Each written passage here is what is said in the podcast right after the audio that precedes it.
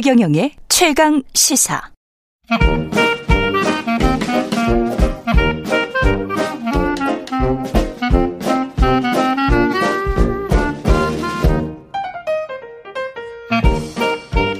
네, 최경영의 최강 시사 경제합시다. 월요일은 명쾌한 경제 이야기 해보고 있습니다. 예.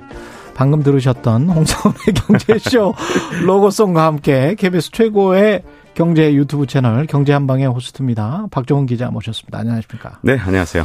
예, 미국이 금리 인상을 예, 영 점 오 퍼센트 포인트 예상했던 대로 했는데 뭐 증시도 하락세가 뭐 심상치가 않고 네. 어떻게 보셨어요? 이 상황 쭉. 이 결과로 보면은 음. 에스 앤 피 오백 지수는 어쨌든 금리 인상을 한 뒤에 일 점 이 퍼센트가 하락을 했는데 사월 네. 동안. 네. 근데 이게 진짜 중요한 건 변동성인 것 같아요. 변동성. 에스 앤 피 오백 지수가 금리 결정 당일날은 삼 퍼센트가 치솟아 올랐거든요. 맞아요. 그리고 나서 이틀 동안 사 점 이 퍼센트가 떨어지면서 네. 일 점 이 퍼센트 하락으로 된 겁니다.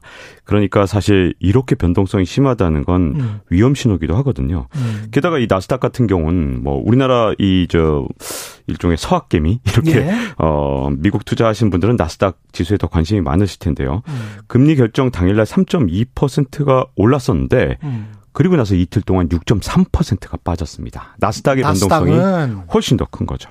육 점 삼 퍼센트가 빠졌다? 네, 이틀 동안. 네.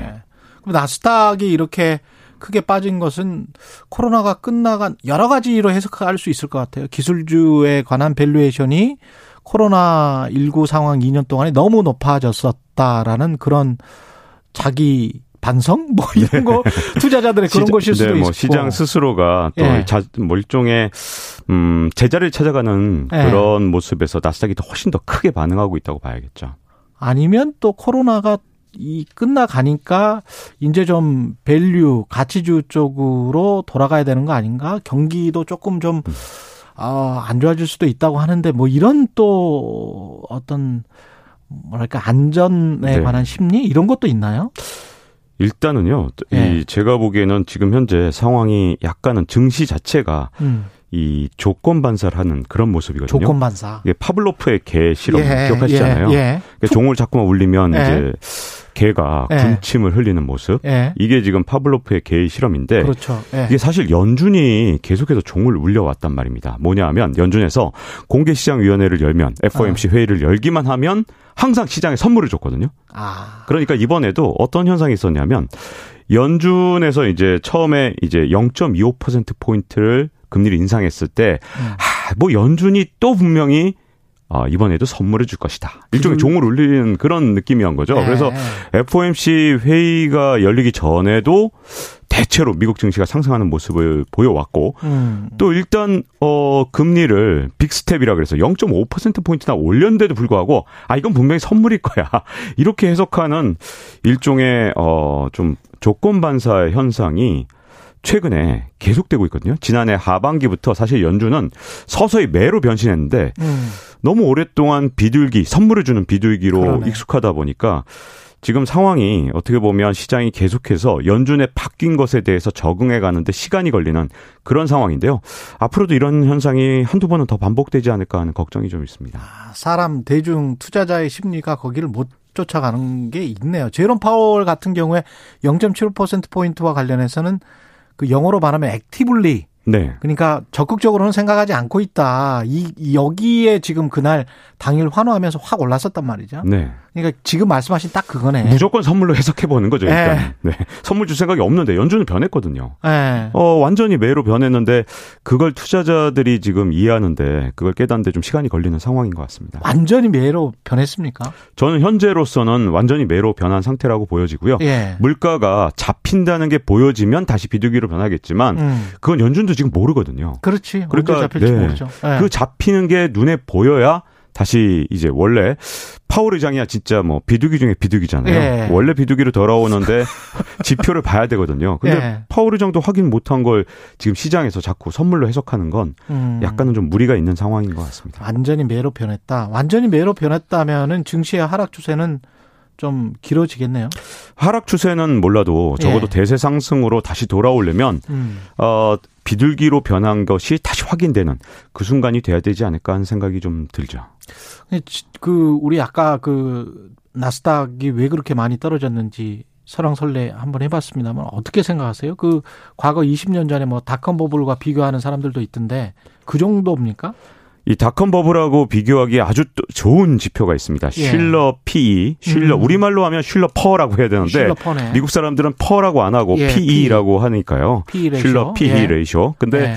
이 실러 피이를 지금은 꼭 아셔야 되는데요. 예. 한번 검색해 보세요. 실러 피이 치면 예. 많이 나옵니다. 근데 이게 음 뭐냐면 실러라는 교수, 로버트 실러 교수가 노벨 경제학상을 받은 분인데 예. 예, 자산 가격에 대해서 조예가 깊은 분이죠. 음. 사실 노벨 경제학상 받은 분 중에서 부동산 주가에 관심 있는 분이 별로 많지가 않은데. 부동산 지수 만드는 분. 네, 이분 또 부동산 지수도 만들었습니다. 네. 그것도 나중에 언젠가 또 기회 되면 말씀드리겠습니다만 네. 지금 중요한 실러 피이 지수. 이게 어떤 거냐 하면 보통 주당 순이익을, 어, 보통 이제, 음, 퍼를 계산할 때. 네. 주가를 주당 순이익으로 나누잖아요. 그렇죠. 근데 이 주당 순이익을 십 년 평균 주당 순이익으로 나누면 음. 실러 피이 지수가 나옵니다. 아, 십 년 평균으로 네. 다시 나누는 거죠? 네. 왜냐하면 기업의 예. 이익이라는 건 뭐 예를 들어 코로나십구가 갑자기 문제가 생겨서 어. 뭐 갑자기 반도체가 엄청 팔리거나 뭐 이럴 그렇지, 수 있잖아요. 그렇지. 근데 그 일, 이 년밖에 안 가니까 맞아, 십 년 맞아. 평균을 해버리면 예. 이 지수가 상당히 신뢰할 수 있는 지수로 변하거든요. 아. 저는 퍼는 별로 좋아하지 않지만 음, 피이는. 음. 근데 어, 실러 피이 지수는 상당히 신뢰할 수 있는 지수로 보거든요. 음. 근데 이제 에스 앤 피 오백 지수 전체를 놓고 실러 피이를 음. 계산을 해보면 어떤 식으로 되냐면 닷컴 버블 때 이게 지수가 사십오까지 갔거든요. 와. 근데 이게 원래 평균은 십칠 정도입니다. 십칠. 네, 십칠 정도가 미국의 에스 앤 피 오백 지수가 예. 음, 한 백사십 년 동안 십칠에서 왔다 갔다 했어요. 예. 근데 음, 미국 역사상 백사십 년 중에서 딱 네 번 이십오를 넘은 적이 있습니다. 어. 자, 그럼 그게 뭐냐가 중요한데 예. 첫 번째가 대공황이에요. 대공황 때. 네, 좀 무서운 무시무시하죠. 여기서 예. 나오니까 삼십이었습니다. 삼십. 네, 그리고 닷컴 버블 사십오. 그러니까 미쳤다 이런 예. 얘기가 나오는 게 닷컴 버블만한 진짜 버블은 없거든요. 음. 그리고 글로벌 금융위기 때 이십육이었습니다. 이십육. 자, 이게 세 번째 이십오를 넘었던 거고요. 예. 이십오를 지금 넘었습니다. 예. 얼마까지 갔었냐? 삼십팔까지 갔어요. 그러니까 지금 어우, 많이 갔네. 닷컴 버블을 제외하면 가장 높았었는데 예. 그러면 이제 지난주 금요일 또 제가 계산을 해왔죠. 예. 보니까 아 계산이라 그 예. 표를 봤습니다. 예. 그랬더니 어, 이게 삼십이가 나오더라고요. 지금도? 네, 실러 피이 지수를 제가 확인을 해보니까. 아, 마이너스 육 퍼센트 정도 하락했다고 네. 하는데도. 지금 이렇게 하락한 상태에서도 삼십이입니다. 그러니까 여전히 대공황보다 높은 수준이라. 지금 에스 앤 피 말씀하시는 거죠? 네, 에스 앤 피 네. 오백 지수의 실러 피이 지수입니다. 에스 앤 피 오백으로 항상 계산하거든요. 대충. 그러면 십칠에서 삼십이 분은 거의 절반이 더 떨어져야 된다는 얘기인데? 아, 그 진짜 두려운 얘기인데요. 아, 근데 이제 좋은 점과 나쁜 점을 얘기하자면 예. 일단 닷컴 버블에 비교하자면 사십오까지 갔던 거에 비해서 음. 이번에 이제 뭐 이번도 버블이라고 불러야죠. 왜냐하면 그렇죠. 이게 실러 피이 지수가 이십오를 넘으면 그건 뭐 미국 역사에 백사십 년 동안 네 번밖에 없었으니까 그렇죠. 이걸 버블로 안 부르면. 버블이 뭡니까? 그렇죠, 그렇죠. 이거 버블 그렇죠. 맞아요, 네. 제가 보기엔. 근데, 어, 이 버블의 강도는 닷컴 버블이 사십오여서 인류, 미국 역사상 가장 높은 수치였고요. 네. 요번에는 삼십팔까지밖에 안 갔었고, 네. 그리고 지금 산자에 삼십이니까 네. 조정을 상당히 받았다는 건 분명히, 어, 좋은 점입니다. 근데, 음, 여전히 불안한 점은 뭐냐면, 어, 금리가 사실은 음. 그동안 어땠었냐면, 이천이십 년 칠월 달에 그때 십 년 만기 국채금리, 이게 시장금리 보통 지표로 많이 쓰잖아요. 미국 예. 금리로. 근데, 음, 그때 영 점 오 퍼센트였어요. 음. 미국의 십 년 만기 국채금리가. 근데 지금 이게 삼 점 일이 넘었단 말입니다. 그렇죠. 그러니까 금리가 지금 어떤 식으로 변한 거냐면 여섯 배나 올라간 거예요. 음. 그러니까 그동안 실러 피이가 아무리 높아도, 음. 음, 미국의 이제 수많은 이제 저명한 투자자들이. 금리가 낮았으니까. 네, 금리가 낮았으니까. 투자할 게 없어요. 네, 삼십팔일이라도 네. 다른 거 투자할 게 없지 않냐. 그럼 음. 국채 사냐? 이런 식으로. 그렇죠. 어, 지금까지 논리를 만들어 봤거든요. 네. 근데 지금 이제 국채금리가 네. 사실상 이제 정상 범위 내로 점점 접어들었고요. 네. 자칫하면 이게 오버슈팅이라 그래서 일시적으로 음. 더 많이 올라갈 수도 있는 상황이기 때문에. 음. 약간 그 점에서는 실러 피이가 삼십이나 된다는 건 음, 약간은 불안한 상황. 그래서 닷컴 버블하고 비교했을 때 음, 버블의 강도는 낮지만 경제적 환경은 어, 조금 더 나쁜 게 아닌가 하는 생각이 약간 그렇죠. 듭니다. 그래서 장군멍군 하는 게 하나씩 있어요. 거기다가 이제 기업 이익이 피이라는 게 이제 프라이스 어닝 레이쇼이기 때문에 네. 주가에 비해서 어닝이 어, 고평가가 이제까지 됐다면 어닝이 그 고평가에 맞게 좀 이익이, 기업 네. 이익이 많이 올라와 줘야 되겠죠. 네네, 그렇죠. 근데 단기간에 그렇게 올라올 수가 없잖아요, 사실. 십 년 평균이란 말입니다, 실러 피이는. 그러니까 십 년 평균을 올리려면 예. 진짜 오랜 시간이 걸리겠죠. 그러니까. 그러니까 지금 삼십이는 역사적 평균인 십칠까지, 음, 언제 내려갈까 약간 걱정은 돼요. 정상금리가 됐을 때, 예. 그래서, 음, 사실은, 이제 많은 미국의 이제 저명한 투자자들 중에서 이제 걱정하는 사람들이 뭐라 그러냐면 네. 이게 정상 피이 수준, 실러 피이 수준으로 혹시 떨어지게 되면 음. 어, 조정이 좀 크게 오지 않을까 이게 두려워하는 분들이 가끔씩 있는데요. 음. 아마 저처럼 실러 피이를 자주 보는 분들이 아닐까 싶습니다. 음. 우리나라에서는 이거에 관심이 없더라고요. 예. 아예 관심 자체가 없어요. 지금 최근에 최강시사 들으시는 분들은 한번 관심을 갖고 네. 봐주시면 왜냐하면 아까도 말씀하셨지만 좀 늦게 사람이 인지를 하잖아요. 네. 계속 제롬 파월도 뭐 비둘기 파일 것이다라고 생각을 하는데 네. 경제 상황은 또 꼭 그런 게 아닌 것 같으니까 미국이 이런 상황이면 우리나라랄지 뭐 다른 나라들은 어떻게 되는 겁니까? 저는 지금 사실 가장 음. 어, 위험한 신호 중에 하나는요. 달러 패권이 조금 흔들리고 있다는 거거든요. 달러 패권이 흔들고 있다. 네. 예. 뭐 일단은 뭐 여러 가지 이유인데 예. 뭐 미국이 뭘 잘못해서라기보다는 최근에 패권의 변화 중에서 가장 큰 것 중에 하나가 사우디가 자꾸만 위안화 카드를 만지작거리거든요. 예. 아이 우리가 뭐 꼭 반드시 달러로만 거래하란 법이 있냐? 이러면서 예. 자꾸만 위안화로 가격도 표시하고 예. 위안화로 거래를 할 수 있다. 이런 식으로 약간 위협적인 발언을 살살살살 미국 언론에다가 사우디 음. 왕가가 흘립니다. 음. 거기다가 또 하나 문제는요. 미국 스스로 약간 자초한 측면도 있는데 바이든 대통령이 어, 러시아의 달러와 자산에 대해서 압류 조치를 하고 그랬죠. 이 돈으로 어, 우크라이나 재건에 쓰겠다. 어. 아이, 정말 통쾌하죠. 뭐 음. 그렇게 생각하시는 분들도 분명히 있을 겁니다. 근데 문제점은 이 조치가 미국에서 엄청난 논쟁을 지금 만들고 있는데요. 바이든 대통령의 한 조치는 러시아에 대한 제재가 아니라 미국에 대한 제재나 다름이 없다. 그 이유는 자, 그러면 제삼 세계나 혹은 어, 언제든 미국하고 척을 질 수 있는 나라에서 그러면 달러로 재산을 모아두겠냐, 누가.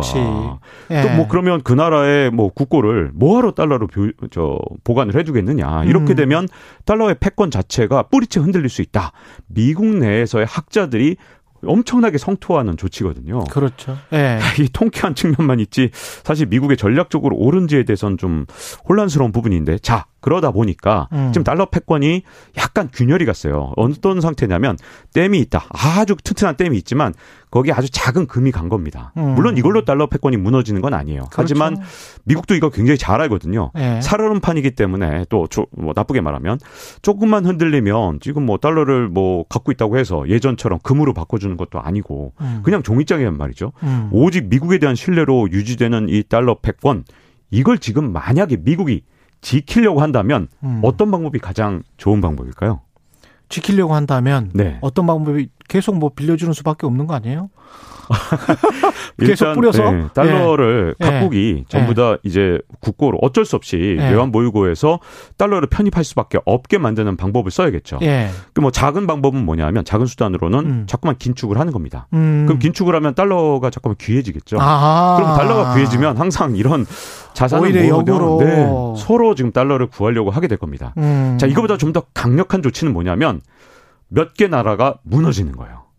이게 천구백구십팔 년에 동아시아 경제 위기 이후에 일어났던 현상인데 동아시아 경제 위기가 일어나니까 네. 어떤 현상이 일어났냐면 네. 그때 이후에 동아시아 국가들은 달러를 구하는데 진짜 혈안이 됐어요. 우리가 뭐 네. 경험을 했죠. 네, 우리도 예. 경험했죠. 그 뒤로 우리는 항상 이제 우리나라가 튼튼한가 안 튼튼한가를 외환 보유고를 얼마로 쌓아뒀느냐, 특히 그렇죠. 달러를 얼마나 갖고 있느냐로 우리나라의 안전성을 평가한 적이 많잖아요. 음. 그 이유가 뭐냐? 동아시아 외환 위기 때문이거든요. 음. 그래서 조금 더 강력한 방법은 이머징 국가들이 몇 개가 무너지는 겁니다. 지금 말씀하신 게 이제 달러 스마일 같기도 하고, 네, 예, 글로벌 맞습니다. 경제가 아주 불안하고 이러면. 오히려 미국 달러의 가치가 올라가는 그런 현상을 지금 말씀을 하시고 있는 것 같기도 하고. 그렇죠. 예. 달러 스마일이라는 용어도 있죠. 그래서 음. 이제 미국 연준 입장에서는 사실은 어 가장 어 좋은 지점은 뭐냐면 예. 이머징 국가 몇 개만 딱 무너지고 그만두는 건데 그렇지. 그렇게 딱 될 리가 없거든요. 그렇죠. 그러니까 달러 풍기를 못 일으켜도 문제인 거고 그러면 음. 달러 패권이 분명히 이번에 금이 간 게 점점 더 구멍이 커질 거예요. 그래서 음. 풍기는 반드시 일으켜야 되는데 묘하게 이머징 국가 몇 개만 무너져야 되는데 꼭 그게 또 하필이면 선진국 몇 개까지 무너뜨린다. 예를 들어서. 아, 그러면 또 안 되죠. 그러면 또 안 되거든요. 네. 그래서 미국 입장에서는 지금 아주 교묘한 줄타기를 요번에 일, 이 년 내에 해내지 않는다면 달러 패권. 최근에 아세요? 이스라엘이 위안화를 쉽, 지금 확대하고 있는 거? 아, 그래요? 네. 이스라엘도? 충격적이죠. 충격적입니다. 미국의 예, 절대 우방이었던 우, 이스라엘이 지금 달러 대신 위안화를 더 훨씬 늘려놓고 있습니다. 게다가 코로나십구 이것도 지금 오미크론 변이 때문에 미국에서 약간 이야기가 있고 전쟁은 끝나지 않았고 그다음에 중국과는 뭐 과거처럼 그런 관계가 아니란 말이죠. 네. 트럼프 이전의 관계는 아니란 말이죠. 미국이 할 수 있는 수단이 많지 않네. 네. 그럴 것 같습니다. 지금 많지 네. 않죠. 긴축 외에 특별한 수단이 없습니다. 그러면 우리도 이제 호황이 끝나고 불황으로 가는 그런 상황이 그런 예상을 하면서 조금 좀 경제 참여자들도 그런 생각을 해야 되겠네요. 일어나지 않기를 원하지만 음. 어, 대비는 약간 해둬야 되는 그런 상황이 아닐까 조금씩 싶습니다. 조금씩. 네. 네. 아, 재밌게 들었습니다. 지금까지 케이비에스 박종훈 경제전문기자였습니다. 고맙습니다. 네, 고맙습니다.